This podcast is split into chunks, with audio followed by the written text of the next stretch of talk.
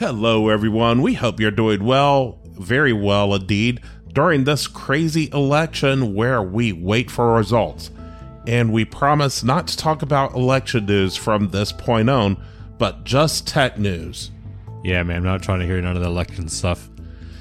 AMD's market share is going up, up, up, and Intel releases their first GPUs in two decades. Apple secretly released a back tap feature, and oh, one more thing keep listening to find out.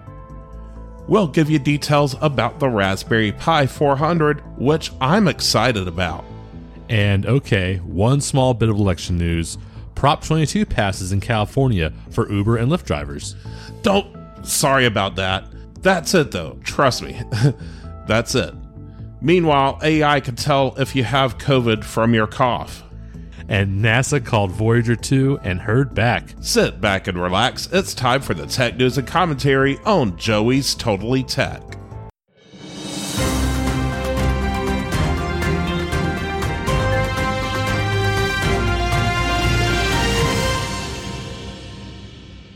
Hello, and welcome to the November 6, 2020 edition of the Tech News and Commentary. I'm your host, Joey Cagle.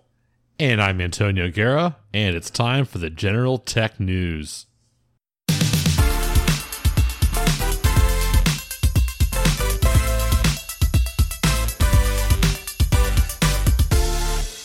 AMD reaches 20% CPU market share, highest since 2007, according to the Q3 2020 report. AMD shared the recent Mercury Research CPU market share results. These results showed AMD had reached its highest overall market share since 2007 and has its highest desktop PC share since 2013. In the x86 market, AMD took its highest amount of share since Q2 of 2011. This comes as AMD has been experiencing stellar financial results, pointing to amazing growth. It also follows Intel's recent disappointing earnings report, particularly when it comes to Intel's desktop PC processor sales. All right, so it looks like uh, AMD's doing pretty well. What do you think about that? I think that's awesome. I think competition's always a good thing. Yeah. Uh, I, I'm not a particular fanboy of either company, though. The past few years, I've been pulling for AMD, despite having an Intel processor. But I've got a used server CPU, not a normal desktop CPU. All right. So, really, I think it's great that AMD is catching up. Again, I'm, I'm a fan of the underdog typically. I feel you know? you. It's, always makes for a good story, right? Yeah, definitely. I mean, both AMD and Intel have their issues. I'm not going to lie. Yeah. But I think this is great for AMD. It's uh, been great that they've been able to catch up with their Zen processors. Yeah. Intel needs to get back in the game. They've been having trouble with their uh, processes over the past few years, trying to get like 10 nanometer process. AMD's at 7 nanometer now. Okay. So it's like Intel's having trouble getting lower and lower. Okay. Well, I'm sure they'll be able to figure something out. Yep. All right. So uh, speaking of that, Intel launches Iris Xe Max the GPUs for entry-level laptops. Intel is finally stepping back into the GPU business after two decades and shipping their discrete GPU in OEM laptops. They've launched their Iris Xe Max graphics solution. It's designed to complement Intel's Xe LP integrated graphics into the Tiger Lake CPUs. Xe Max will show up in thin and light laptops as an upgraded graphics option and has a focus on mobile creation.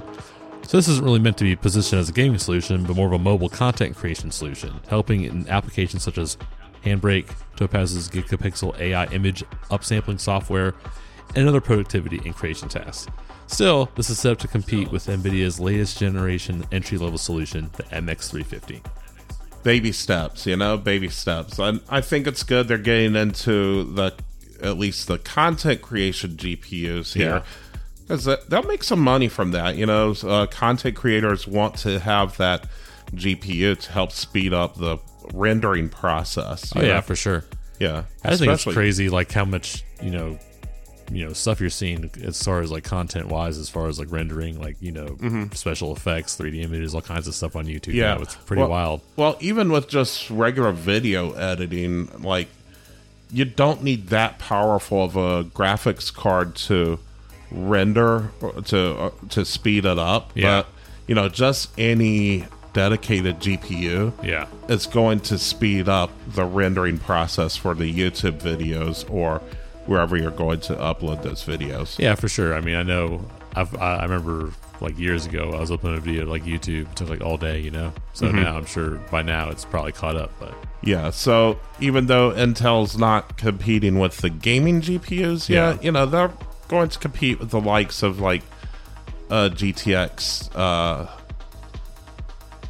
uh, was it 1030, I think it was? Something like that. okay.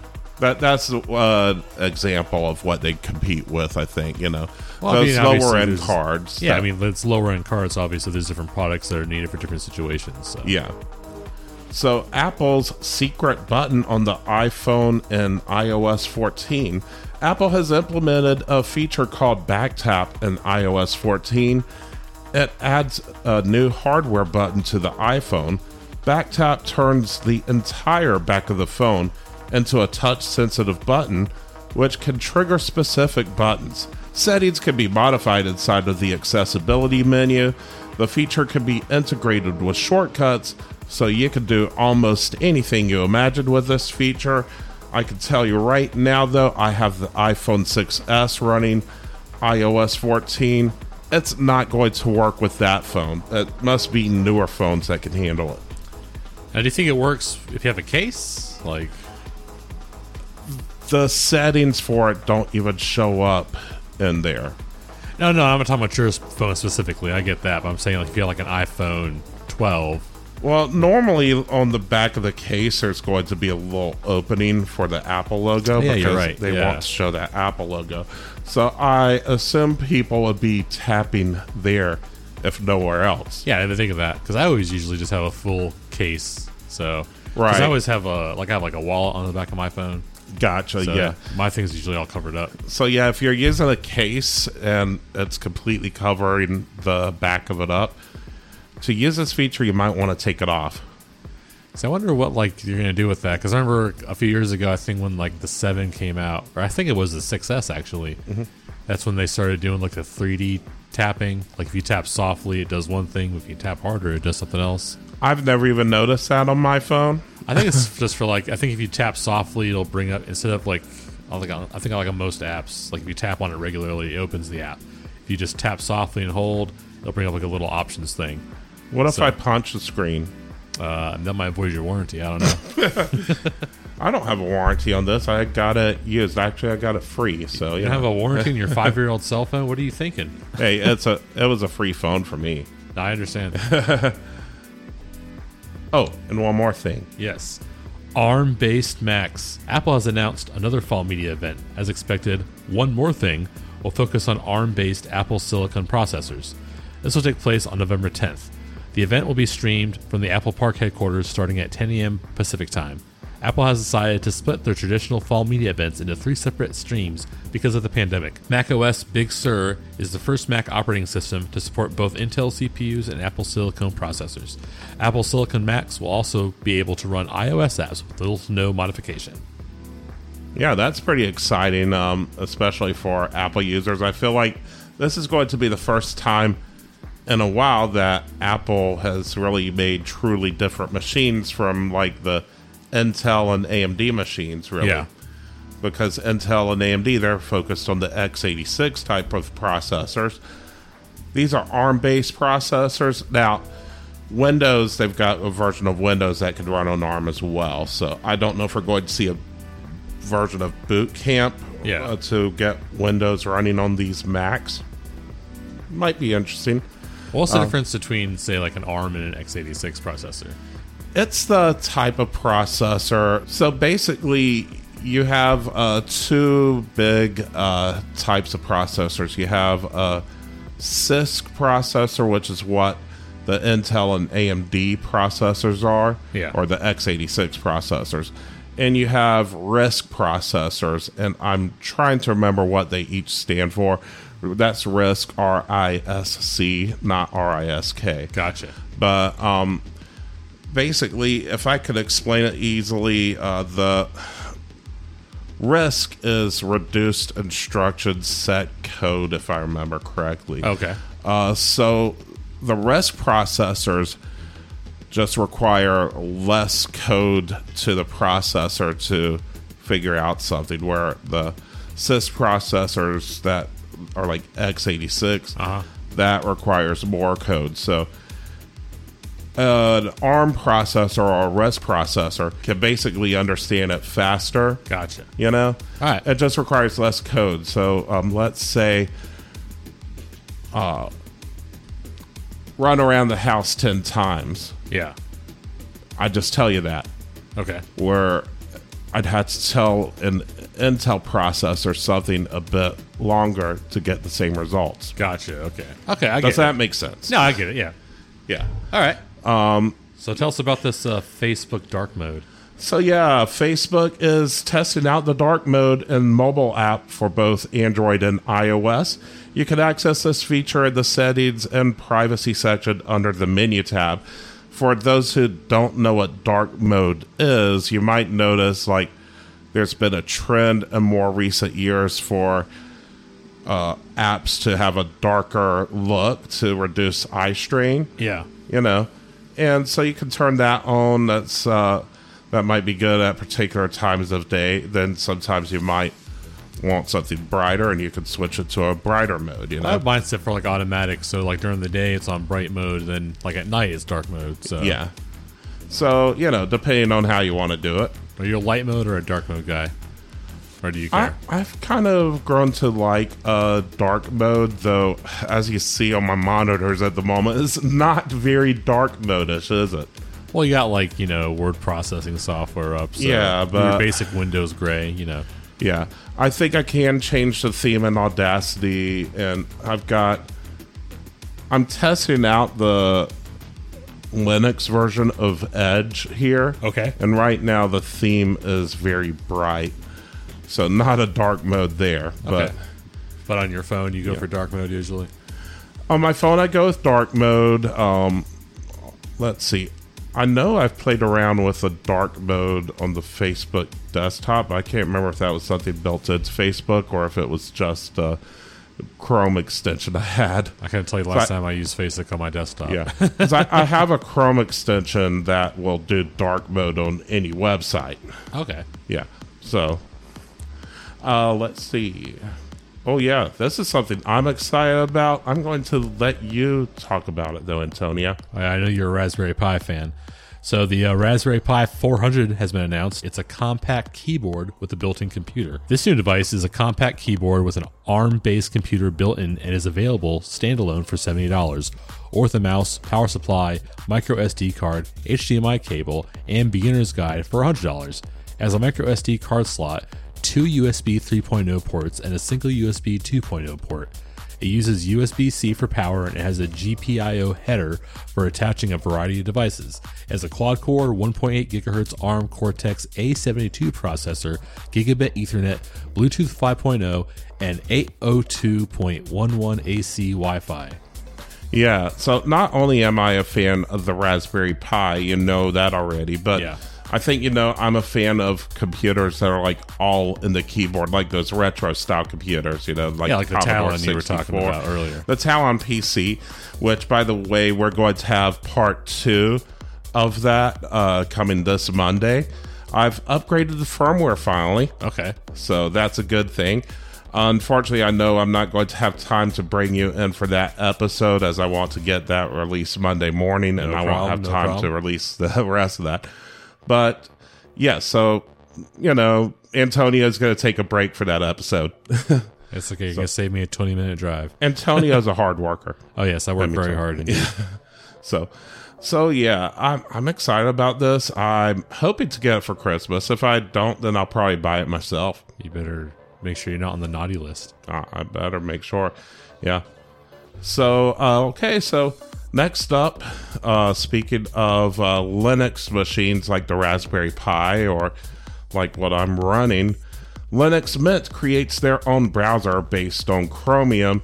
Linux Mint, which is based on the Ubuntu distribution, has created their own Chromium web browser uh, version for their uh, repos. Maintaining the Chromium browser was a huge time investment for the Ubuntu desktop team, so they switched to Snap packages to distribute the browser, which a lot of Linux users hate.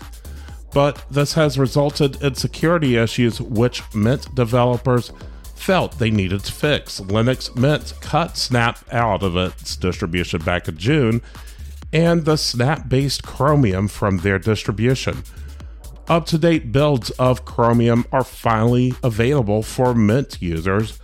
There had been a delay as Mint needed to automate the process of detecting, packaging, and compiling new versions of this browser. For those of you who don't know, Chromium is the source code that Google Chrome is based on. All right. So, uh, I don't know. What do you think about this new Linux Mint uh, browser? Um, I mean, it's just basically the Chromium web browser. It's not anything really new. I'm glad that. I mean, I've had a lot of problems with snaps myself. Okay. Uh, Now, I is- mean- now what is a snap exactly?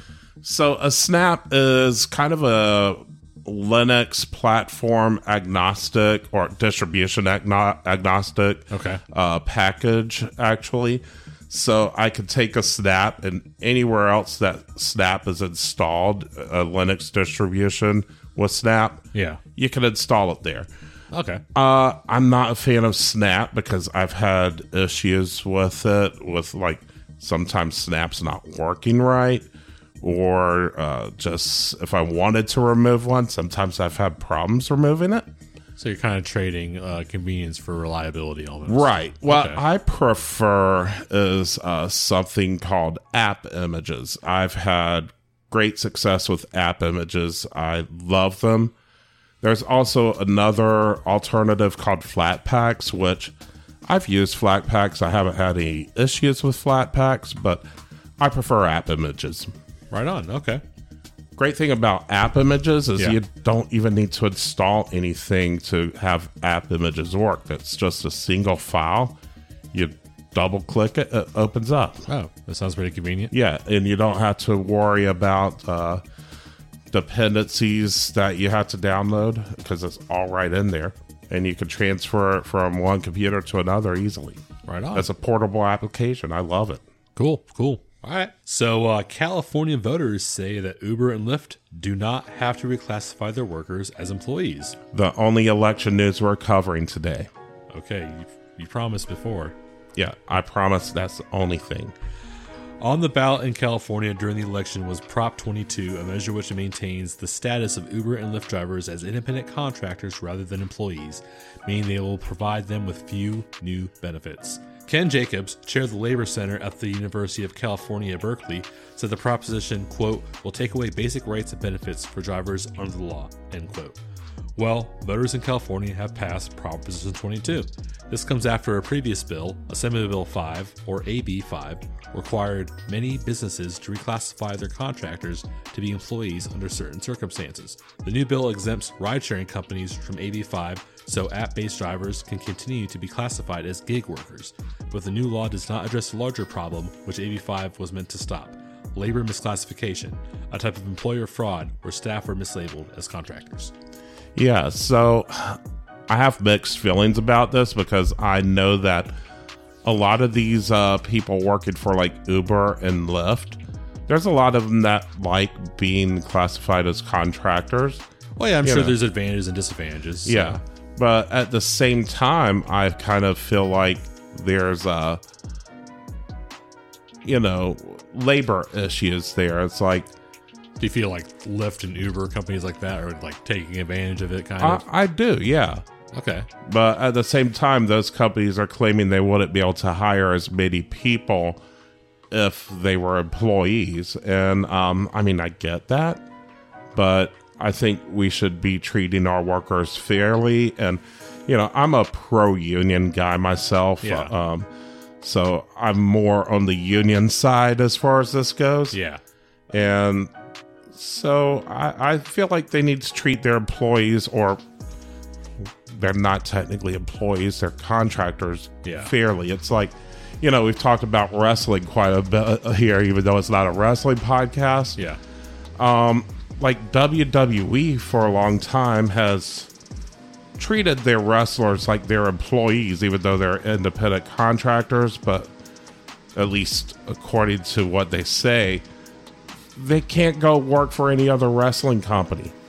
I mean, I guess that's part of their contract. yeah, but then they should be employees. Now I understand what you're saying. And I know that's a big uh, issue of contention right now, uh, and I think like Andrew Yang has actually gotten involved with that. Yeah, Andrew Yang has called them out on that. And Andrew Yang is someone who I'm kind of a big fan of as far as that type of thing goes. Well, I think it's crazy right now. Is uh, I I don't know if you've heard about this, but um, WWE's cracking down on a lot of their wrestlers using like things like Twitch and things like that. Oh, yeah, definitely. I've heard about that. So they're getting, you know, some of these wrestlers are making a lot of money from this. Mm-hmm. And basically, WWE came in and said, hey, you know, you're kind of using your wrestling name or your notoriety from wrestling to make money in this other platform. Yeah. And I haven't talked much about that on here, but yeah, I, I definitely think that's true. And I think WWE is essentially creating uh, or committing this uh, labor misclassification, Well, really. the, the biggest problem I have with it though is that they're basically they have to they can still run their Twitch streams. I think the biggest thing right now is Twitch and Cameo, but there's other things too. Mm-hmm. But they're saying you can make money off of this, but yeah, it goes through us and it comes out of your downside guarantee. yeah, that. So it's basically like, okay, you're making this money on your own. We're not doing anything. You're out here hustling, trying to make a little bit extra money, and we're just going to come through and uh, basically take it because they're they're giving you the money back, but it's coming out of your paycheck. So Yeah, I don't think WWE should be doing that, you know? no, I mean, that, even if they're employees, I think that sounds shady as hell. But I mean, Right, it's yeah. extra slimy because technically not even your employees; it's your contractors. Yeah, I wouldn't like the retail store that I work for just uh, taking money that I made from this podcast, you know? Yeah. I mean, Not I- that it makes any money, but Well, yeah, but I mean, I guess their argument is like, you know, we're investing in you and your character, but at the same time, too, it's like you can go out and make movies. yeah. Like I'm sure they're they didn't take all the Rock's money when he made the very first was it Mummy Returns, whatever. But I don't Mm-hmm. Yeah. know, whatever. but from from an old school sta- stance, I sort of get it because uh, wrestlers back in the day, they weren't supposed to break character on anything like that. They were supposed to stay in character wherever they were at. Wrestlers today, they're breaking character on Twitch and wherever else they stream. You know? I mean, I think it just got to the point like the, the cat's pretty much out of the bag. I mean, Yeah. I mean, Vince McMahon himself kind of broke kayfabe in the in the in the late '90s during the Attitude Era, and now just with you know social media and YouTube and everything like that, it's out the door. And now Yeah. they even got reality shows about what's going on behind the scenes. So. Yeah, he did, but sometimes WWE likes to act like it's not out of the bag. You know? I mean, I guess that's part Yeah. of. The, I think that's part of the fun of being a, a wrestling Yeah. fan is just the meta humor. It's just kind of like you mm-hmm. know you're watching this TV show about a fictional wrestling company, but at the same time, too, some things in the real world are actually happening. So Right. yeah. Yeah, so it seems like WWE goes back and forth. Sometimes they're like, yes, we're just entertainment, not a real sport. And then other times they're like, we don't want people knowing this is fake. you know? I mean, it's, they probably they probably just decide like which was going to make us the most money in this situation. Yeah, I guess so. Um, so anyway, moving on, Netflix is raising the price of standard and premium plans in the US. Netflix will be raising the prices of the standard and premium plans over the next two months. Standard will now be $14 per month, and premium will be $18 per month. Recently, Netflix also raised prices in Canada, so price increases here in the US are also expected. It's currently not known if prices will increase in Netflix and other markets. I don't see why they wouldn't increase, but you know. I swear, Netflix raises their price like every year. It seems like now. Yeah, well, everyone else is raising their prices. I mean, you know, I guess I can't say I'm really surprised, you know. It's only a natural thing. oh yeah, I mean supply and demand. I get it. And inflation as well. Yeah, for sure. So Oh, okay. So uh, people are jailbreaking used Teslas to get features that they expect. Tesla sometimes claws back software upgrades from used cars and removes features that owners paid for at the time of sale. In order to get the features back, they have to pay Tesla the full cost of the feature to turn it back on. Employees at Tesla are told to put the software features back if people complain to avoid negative publicity. The company can turn off any feature for any reason. Some owners have started jailbreaking their Teslas to re enable features themselves. This may keep you from losing functionality of your Tesla, but it does void your warranty. I, I'm just imagining. I mean, I don't know much about jailbreaking Teslas, but Yeah. I'm just imagining someone plugging a Tesla into their computer and hacking into it. Yeah, I don't know, man. Jailbreaking a phone is one thing, but I don't want to. If you brick your car, man, it's game over. Yeah, yeah, that's not gonna be good. no, definitely not. Yeah, that would suck. This kind of reminds me of uh, I remember about maybe ten years or so. There's this thing in video games where I guess to con- to combat like the aftermarket resale of video games, a lot of games would require like a ten dollar online pass. So if Oh, you, yeah. So if you buy the game brand new, it comes with a little voucher inside, and you just download the pass for free. But then if you buy it used, then you have to pay ten dollars to play online if you choose so. So Oh yeah, so I guess this is just another way that they're trying to kind of like, oh, you don't want that used car from last year. Buy this brand new car that we just made. So, right. Yeah. So Virgin Hyperloop is going to test their transport system in West Virginia. Virgin Hyperloop One plans to build a 500 million dollar certification center in West Virginia. It will act as a center to test, develop, and validate technology behind the Hyperloop system. The system is still theoretical, and there's no fully functioning Hyperloop as of yet that has been tested with human passengers. Virgin Hyperloop 1 reportedly sent its magnetic levitating pod through an airless tube at speeds up to 240 miles per hour at their test facility north of Las Vegas. The theoretical maximum speed is 700 miles per hour, and the company believes that it can be achieved with an additional 1.2 miles of track. They plan on building their first Hyperloop system in India. So it looks like uh, Virgin and Elon Musk are uh, racing for the Hyperloop thing.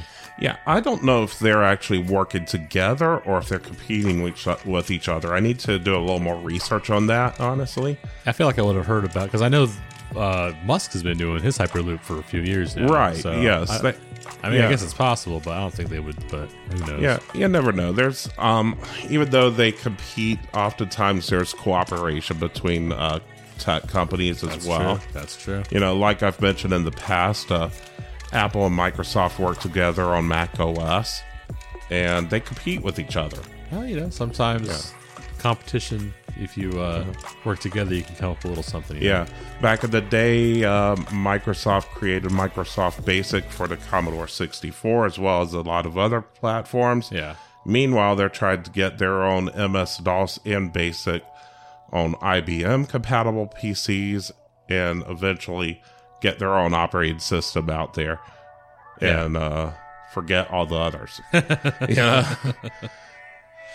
All right, so uh, GameStop has canceled an employee contest where employees can earn extra Black Friday work hours. Yay!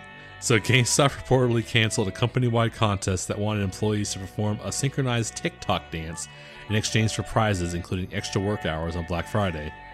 News came out November 3rd that GameStop announced the TikTok competition. Other prizes the winner could receive included an Amazon Echo 8, an Amazon Echo Auto, and a $100 Visa gift card. So uh, they're giving out hours as a prize. Yeah. What's up with that? You know, the other prizes I get Yeah. Uh, okay, so as a retail worker, I guess a common complaint we have is our hours are being cut, you Yeah. know? And I'm sure GameStop is probably pretty bad about it, as much uh, negative stuff as I hear about GameStop. I mean, they're closing stores left and right, so. yeah, and I'm sure their hours probably aren't great. Yeah.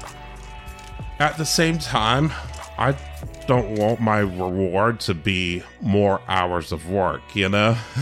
Yeah, yeah. I don't think that the reward should be something that you could just ask nicely for and get. You know, it's like, yeah. like I'm- what would you rather have, a- hours or a hundred dollar Visa gift card? I mean, that's a no brainer. Now, do they want to add 10 hours to my check without me working those? Yes, please. That's an award. Or maybe you know? some overtime or something. I Yeah. don't know, but yeah, that's crazy. Yeah.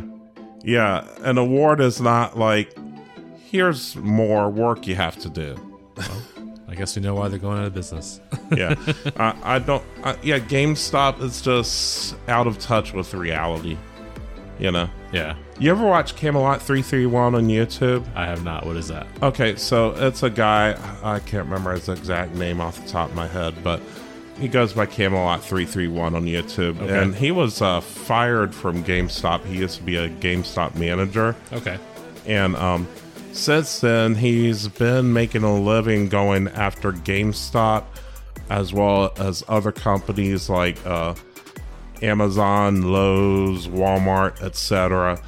About like some of the ridiculous stuff that they're doing to their employees. You Yeah. know, so There's another YouTube uh, guy I, I, I uh, listen to sometimes. It's uh, Clean Prince Gaming.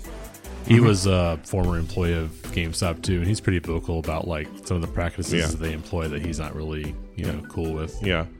I, I think I partially like uh, Camelot 331, and um, my girlfriend does too, because he's from Alabama and has this really strong Southern accent. Okay, yeah, it sounds like something you guys would be into. Yeah. And that, then he ends it with like uh, singing, like, bah, yeah. but then, uh, like, the outro, I mean, after that, it's like all heavy metal. you know? But anyway, we'll be right back after this message.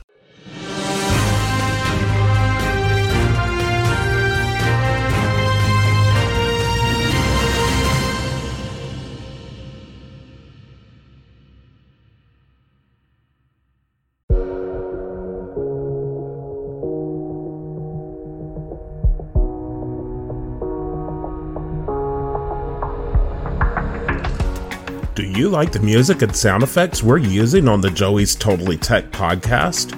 Well, we get the licensing for this music through Epidemic Sound.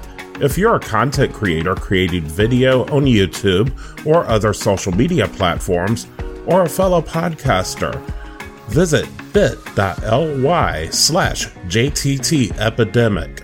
That's bit.ly slash JTT Epidemic, and you can sign up for a subscription for as little as $15 per month. They have a wide variety of genres of music, as well as sound effects you can incorporate into your content. You don't have to pay royalties, you just pay the monthly subscription fee. Or you can also buy lifetime licenses to particular tunes and effects too. So if you want to use some fresh music and help support this podcast too, check out bit.ly slash JTT Epidemic and sign up for Epidemic Sound today.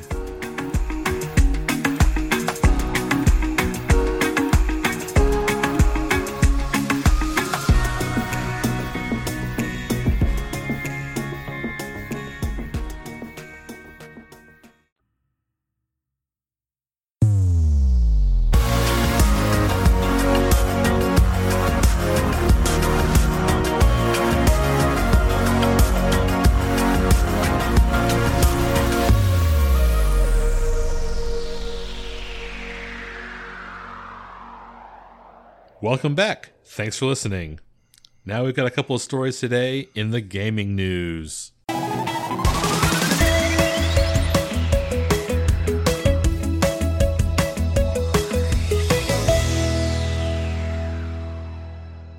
Video games are hitting record setting levels as a stay at home activity during the pandemic.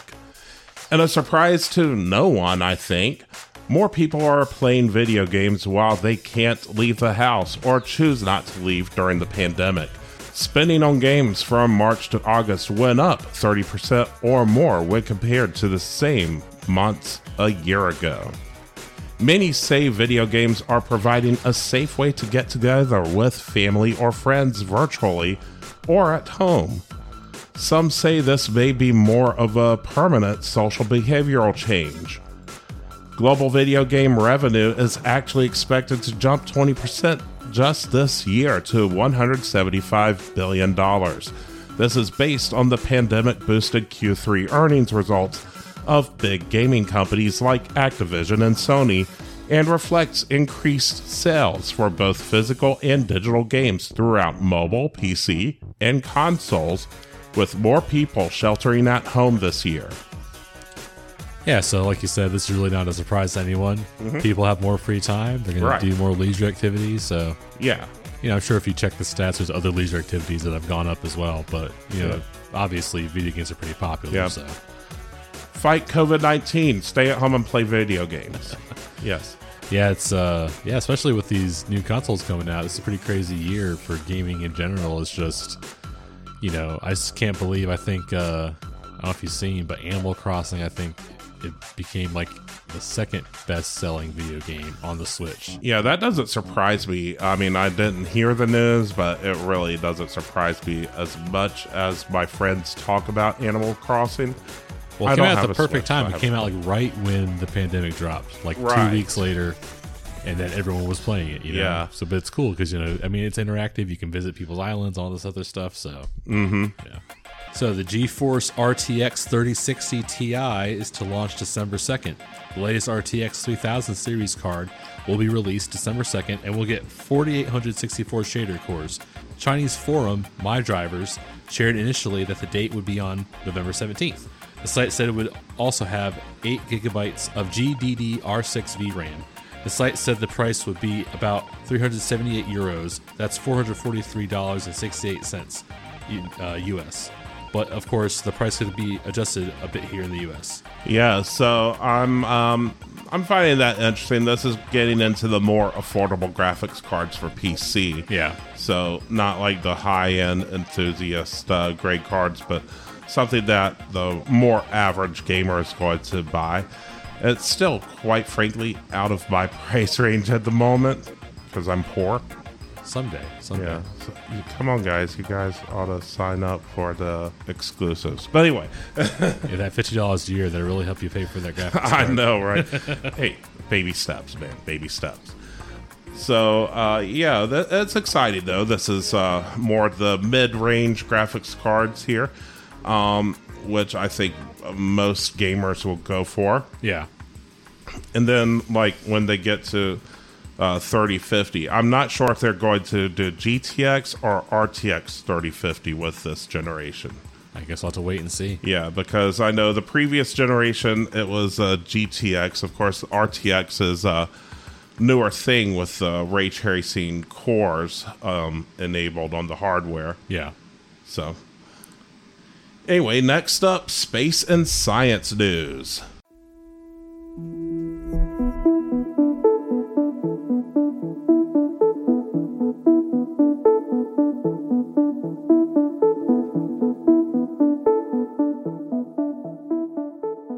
So, a reef found near the Great Barrier Reef is seen to be taller than the Empire State Building. A 500 meter high coral reef was found north of Australia's Great Barrier Reef. It is the first discovery of this type in 120 years. Scientists use an underwater robot called SuBastian to explore the reef. The Great Barrier Reef is the world's largest coral reef, but it's lost more than half its corals since 1995 due to climate change. This new reef is detached from the Great Barrier Reef. It is 1.5 kilometers wide and is one of seven other tall reefs in the area. That's interesting. I wonder if it's like nature's way of like just fixing itself over time. Yeah, makes may, uh, probably. I mean, you know, they say you gotta adapt to survive, and you know, coral they're one of the earliest life forms around, so they're probably used to having to adapt to different situations. Right. Yeah. So scientists have found a new way to navigate under the sea. GPS systems can't work underwater since water breaks down the radio waves that GPS needs to function. MIT scientists have developed a device known as an underwater backscatter localization or UBL, which provides positioning information using acoustic signals without even using a battery. Existing underwater devices require batteries and usually act as sound emitters. The UBL reflects signals back to its source using a charge gained from the materials it is built with.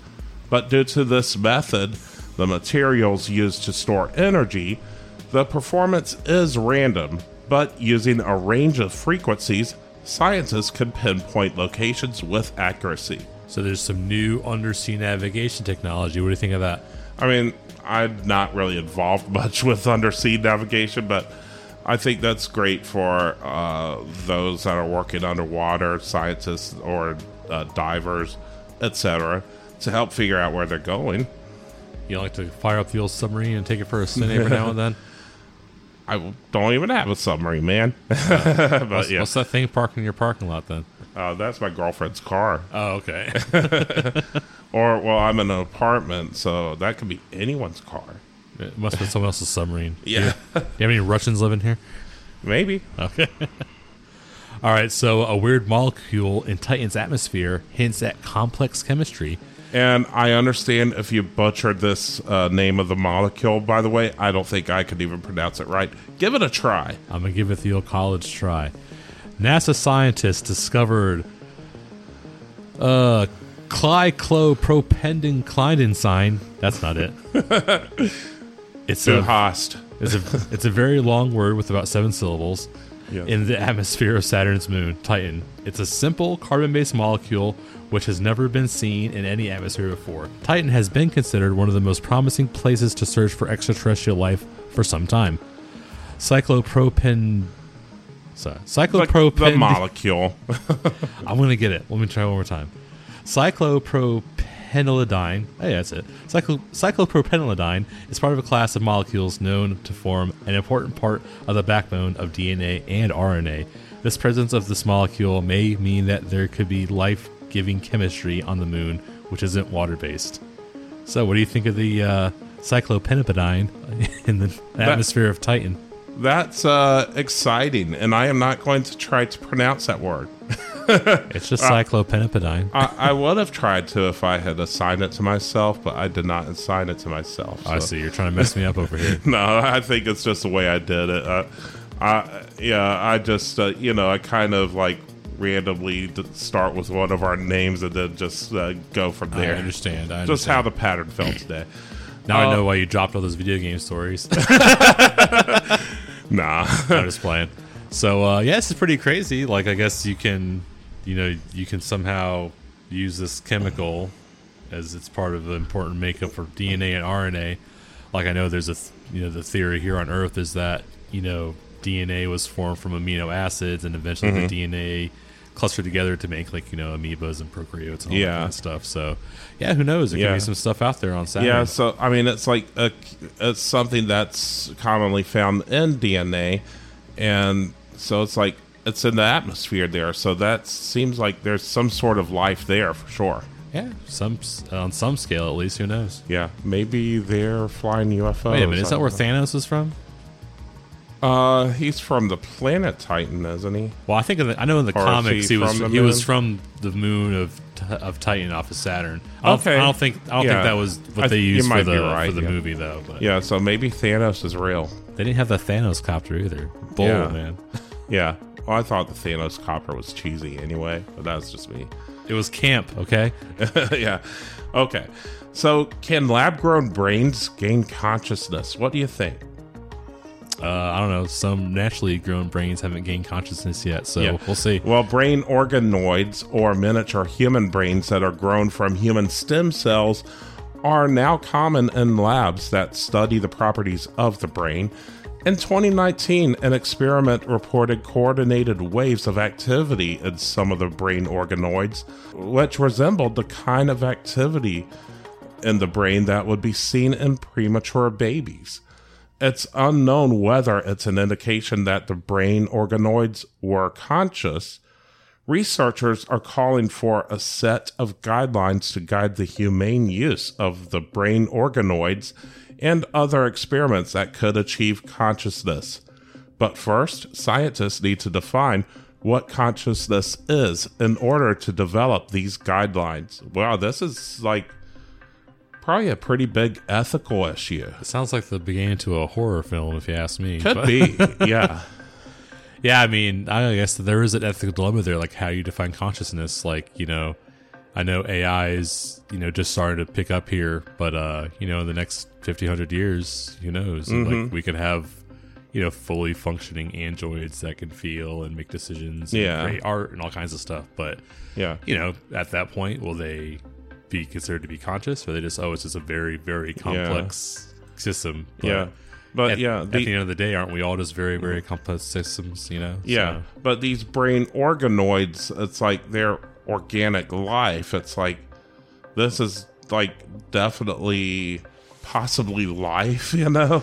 Yeah, I mean, That's it's like- it's like you know, I know it's human tissue and all that. So Yeah. yeah, that's an even different. That's like okay, Yeah. it's just a few brainwaves, but is that consciousness? It's like, it you know- might not have a body, but uh gosh, come on. That's like I don't know. At the same time, too, even if you have a brain, like even if it's conscious, quote unquote, like you can't perceive anything. There's no ears. There's no yeah. mouth. There's no eyes. So it's like I don't know. Who knows? though, Yeah, I don't know what its consciousness is like without everything there, you know? I don't know, man. It sounds like a weird kind of hell. It's like you you you blink into existence in your miniature brain and Yeah. yeah. somewhere like. But you can't see or hear anything. I don't know. I don't know. Or that, feel anything or I don't know. Would you be conscious at that point? I mean, I don't know. I guess technically you're conscious Yeah. inside the uterus when you're inside your Yeah. mom's stomach, but yeah. I don't remember any of that. So All right. Well, yeah. So you don't remember any of that. So that definitely doesn't seem like a movie. But uh, why do some memories seem like movies, Antonio? Well, you may have some memories which play like movies. These are known as episodic memories. Scientists have identified the cells which make episodic memory possible. Time cells place a timestamp on these memories as they're being formed, allowing events or experiences to be re- recalled in the right order. Time cells have been identified before in mouse brains, but this is the first time they've been identified in humans. The presence of time cells in humans explains why people with damage to the hippocampus have problems remembering events in the right order. Yeah, that's interesting. So if you can't remember things in the right order, you probably have damage to the hippocampus. Maybe. Yeah. Yeah, it was uh it'd be pretty weird if you just remember things out of order. Like, yeah, this morning I got up, I had lunch, then I took a shower, then I had breakfast, then I did my morning exercises, and then I went Yeah. to bed, then I had dinner. Yeah, I, I went to bed and did my workout. sure, yeah. But um yeah, I don't know. That would uh that'd be pretty wild. Actually I was watching it kinda reminds me of this TV show I just started watching, Mr. Robot. Have you seen that? I've heard of it. I haven't seen it. You should definitely check it out. You'd probably be up your alley. It's about this guy. He's like a hacker, and like, uh, I mean, I don't want to spoil it, but there's this part where he's going through like this mental problem, where it's just like, but it's just kind of the way they you kind of see it from his perspective.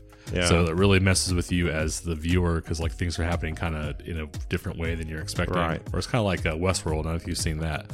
No, I know about it. I haven't seen it, but Yeah, Westworld do a lot of things with time and that, where it's like they'll have like two different timelines playing out simultaneously. It's really weird, but yeah. By the way, you probably hear some meowing in the background if you listen closely enough. That's my cat. He's uh, wanting to go outside. He's not going outside, but he wants to go outside or he wants attention, one or the other. maybe he smells a mouse out there. Oh no, he just he he lived a long time outside before we adopted him. All so, right, you, know. did tell me that. Yeah, so he, he constantly wants to go out there. So, uh, brain cell DNA refolds itself to aid memory recall.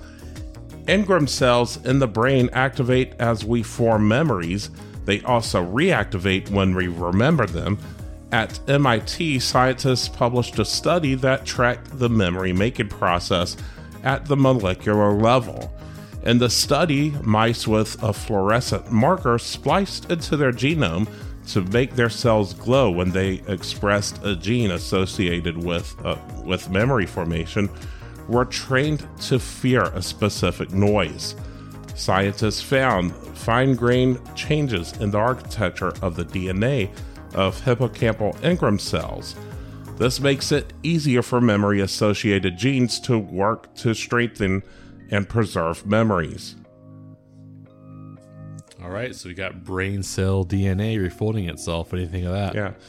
It's interesting stuff. I'm no expert on that, but you know. Yeah, I'm not much of a brain scientist myself. Yeah, so- we're getting a lot into brains, but we're going to move beyond that now. So, okay. um, yeah, Antonio, so tell us a little bit about this AI listening to your cough. well, apparently there's an AI that can tell if you have COVID 19 based on your cough. Researchers at MIT created a tool using neural networks which can detect subtle changes in a person's cough and tell whether a person has been infected with COVID 19, even if there are no other symptoms. In the test, the tool was able to recognize 98.5% of coughs from people with confirmed cases and 100% of coughs from asymptomatic people. Asymptomatic carriers were less likely to get tested and are hard to manage during a pandemic. Researchers warn the method shouldn't be used as a substitute for getting properly tested, but its use could help improve detection rates. Yeah, that's really interesting. So, if you don't want that swab stuck up your nose just needlessly, you know, maybe this can do before you actually do the swab. Yeah, it's kind of like the field sobriety test before they take you to the station. Yeah. Of course, they may still have to do the swab because this isn't meant to be a replacement for the test. Well, yeah, I guess it's really more meant to detect it, but then once they detect it, like, all right, now you got to test you. So, Yeah. So I don't know. uh, so can information escape a black hole? That's the big question, right? Uh, theoretical physicists are now saying with confidence that information can, in fact, escape a black hole. Most physicists have long assumed this, but a new set of calculations has confirmed this. With a new theory, information gets out through the workings of ordinary gravity with a single layer of quantum physics.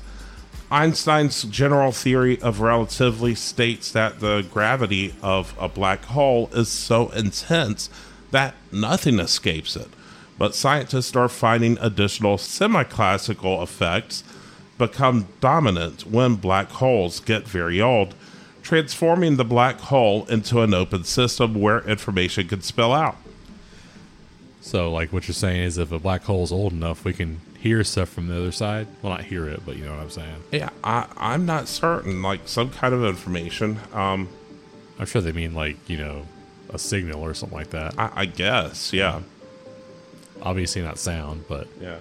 yeah, black holes, man, they're pretty crazy.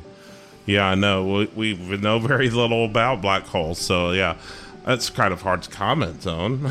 but Yeah, I mean it's it's like what do you even say about it? It's a collapsed star that's so dense not even light can escape it. Yeah. Like, even if you look at it, it looks like a freaking a void of like a bubble in space. right. So anyway, do you think Mars possibly has uh or or at least uh, do you think the Moon rather ha- uh, possibly has a long lost twin? I don't know, but apparently scientists have found an asteroid trailing behind Mars with a composition quite similar to our moon's. It could be part of the debris resulting from the impact that formed the moon and other rocky planets in our solar system. Trojans are a type of asteroid that follow planets. It's easier to spot Mars Trojans than Earth Trojans since Earth Trojans are angled towards the sun, which makes it hard to see. There are a number of theories about the origin of this particular asteroid. Research from the Mars Trojan should help scientists identify Trojans associated with our own planet. Yeah, I'm not sure why exactly they're called Trojans. I'm thinking of like a Trojan horse, like you'd go in there pretending to be peaceful, and you'd have soldiers sneak, hidden in there and invade. This doesn't sound like that at all. Well, I guess because I don't know, Trojan. did did the Trojan army follow somebody? I don't know. Maybe I don't know. I'm if, not- any, if anyone knows the reason for the naming, let us know. That'd any, be great. any ancient Greek historians Yeah. out there, please hit the tech line. Yeah, call the tech line oh, 980-999-0835. That's oh, 980-999-0-T-E-K. You finally remember the number. I'm proud of you. Yes. All right. So, uh, so, yeah, SpaceX. That's you. Yep. Yeah, they're going to make their own laws when they go to Mars. Well, this doesn't sound like it could be a bad idea at all. Yeah, I, I don't know. Uh, yikes. Uh, do I really want a corporation making laws for us if we move to Mars? Elon Musk has revealed plans to create a self sustaining city on Mars last week. They'll likely use Starlink satellites for internet connectivity. SpaceX will not recognize international law on Mars. The company will adhere to a set of self governing principles defined at the time of Martian settlement. It's a position similar to a declaration put forward by the Earthlight Foundation a nonprofit organization that is committed to preparing for the expansion of humanity beyond Earth. So Elon Musk is gonna have his own little crazy clubhouse up there on Mars. What do you think of that? Yeah, I, I really don't know. It's like, well, that's assuming we could get to Mars safely to begin with, and I'll try to figure it out. yeah, yeah. But right now, it's like your blood would boil if you were to go to Mars the way it is right now. They'd have to figure something out, Yeah. in order to even get humans there. Uh, it's very tricky. So That is tricky, but I, bet, Yeah. I guess you're. They tell you all the laws before you go there, so it can't be like, "What do you mean I can't smoke?" Like, bro, we told you you can't smoke Yeah. on Mars. But yeah, it's like I you know, I find it a little concerning that a corporation is going to be making the laws for uh civilization. You I know, you rather but- have politicians doing it? Should we send some Uh, politicians to Mars I mean, just to be we safe? already have that, but see, I don't know. It's like I think that's the problem. There's really no right answer to that because it's like no matter what, everyone's gonna have their own interest. Like Yeah. like we said in the past, this thing is a perfect system. yeah, but you know, I'm thinking this could potentially be a fascist system, you know. I mean, it That- could be, but I mean, Yeah, I, I- guess you have you run that risk with any government, though. I know, but you know, Like, I- who's to say? But you know, and you have corporations in charge of the government. That's closer to a fascist system. Uh, but anyway, uh, let's see. We we have a lot of work before we even get to Mars. Like I said, if you try to do it with the stuff right now, if you could even get there, you try to land on Mars, you're going to have uh, blood boiling and you're going to die. I mean, the, obviously, there's a questions you got to ask before you go there. So Yeah. I'm glad they're getting it here now. And they'll be like, all right, we're here now. What are we going to do? yeah. Ho- hopefully, we figure it out because we do need to get off this planet. But I'd rather have. I don't know. I just don't feel good about a corporation running a settlement that, or of any type of uh, governmental type thing. That's my opinion. I mean, both are the only ones on the planet. So Yeah, I so, someone's got to be in charge, right? I guess so. Yeah. Uh, all right. So, Antonio, you take this last one. All right, so NASA has called Voyager 2 and it answered from interstellar space. Voyager 2 has been in space for 43 years now, and it's 125 astronomical units away from Earth. In 1989, scientists ordered Voyager 2 to fly in a trajectory which resulted in it only being able to communicate with the radio antenna facility in Canberra, Australia. This facility had to be refurbished in March, and work will be completed in February of next year. To test the new hardware, Voyager mission managers sent a series of signals to Voyager 2, which it responded to. It was the first time since March that NASA was able to communicate with the spacecraft. Yeah, so I mean, I think it's interesting that Voyager 2 is out there. It's able to get data from outside our solar system, you know, um, and we're able to hear back from it. Yay. It's only that one place where it can uh, be picked up, huh? Yeah, that's kind of weird. You think when it's that far away, does the antenna have to be on Australia? Can it be anywhere? But Yeah. Well, I mean, I guess with the trajectory it went, you have to be in Canberra, Australia to talk oh yeah, I it. guess because I guess if it's Yeah. moving in a straight line, it's probably not gonna hit anything, and there's Yeah. no, there's zero friction out there. Yeah. So Poor satellite, uh, or not satellite, but spacecraft. It probably feels all alone out there I and think the cold. I think the saddest thing I ever heard was I know you heard the Mars the Mars rover sings itself "Happy Birthday" every year on the anniversary of it landing. Is thought the most pathetic thing you ever heard? Oh, I feel bad for our space equipment. Poor rover. Yeah. So lonely out there. Well, at least no one can hear you scream Yeah. or sing to yourself. And now I'm thinking of that Honey Bunches of Oats commercial Which with one? the, uh, the not the alien, the astronaut in it, saying, "I'm hungry here in space. I lost my crispy honey flakes." yeah. I like the nut and honey commercial. Remember that? Uh, I think so. It's like in the '90s. There was a cereal called Nut and Honey. Yeah. So they'd be eating cereal like behind a closed door. They'd be like, Oh, what you eating? Nut and honey. yeah, I remember now. Yeah, all right. Well, this has been a great uh, episode of the Tech News and Commentary. I've been Joey Cagle. and I've been Antonio Guerra. We will catch you next time. Laters. Later, people.